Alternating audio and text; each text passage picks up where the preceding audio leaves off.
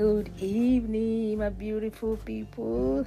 How we all doing? Good, good, good, good. It's your girl Comfy 69 coming your way this beautiful evening.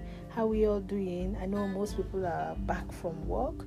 Some are still on their way coming. Don't worry, we'll get home safe, okay?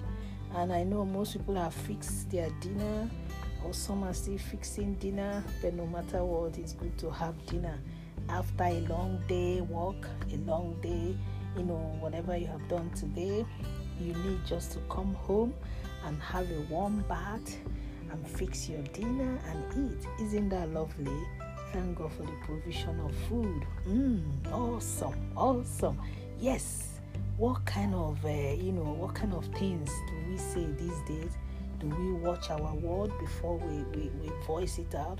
Or do we just you know lash people here and there because you you have mouth and you can talk?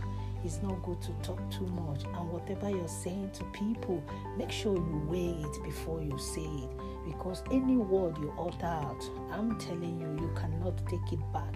It's like when an egg just break on the floor you cannot gather it. You might try to gather the yolk but it might be it might just burst and that's it. If you if your milk spill away you can't gather it. Likewise what you say when you say it out you can't take it back.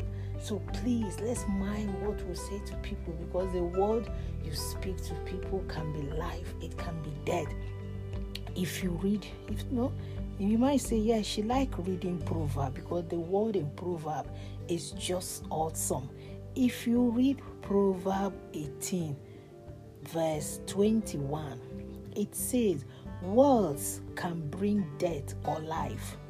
Talk too much, and you will eat everything you say.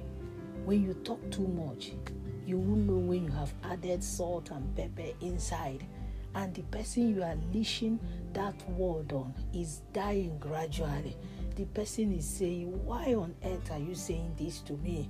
And you are still just ranting and you know shouting and talking. Please, let's mind what we say to people because the word you utter from your mouth, you cannot gather it. I am telling you, I will tell you one story.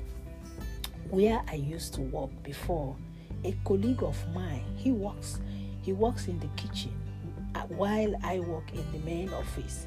And he came to my department. He was just making noise and leashing out some nonsense from his mouth. And inside me, I haven't said it out. to inside me, I just said, I wish knife will cut your hand when you get to the office. That was what I was nursing inside me. It was not up to 20 seconds, he, he went to his office in the kitchen and came back with blood in his hand. He finally cut himself. Can you imagine? I did not utter the word. I was nursing it. I say, How wish knife cut your hand.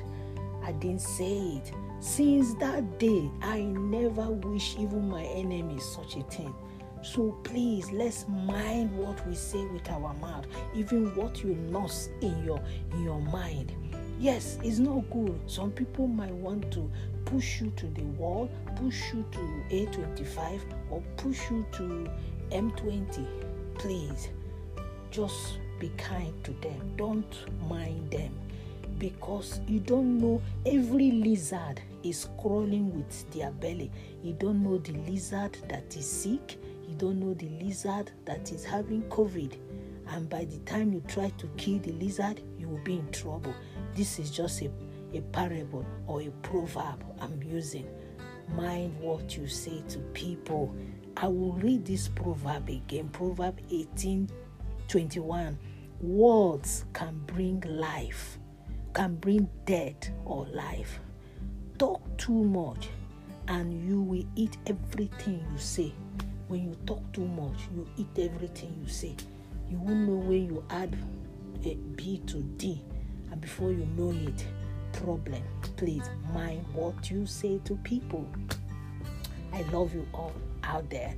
Remember to drink your warm water before you go to bed because it's good for your blood vessel. That is what I read and I, I heard about it.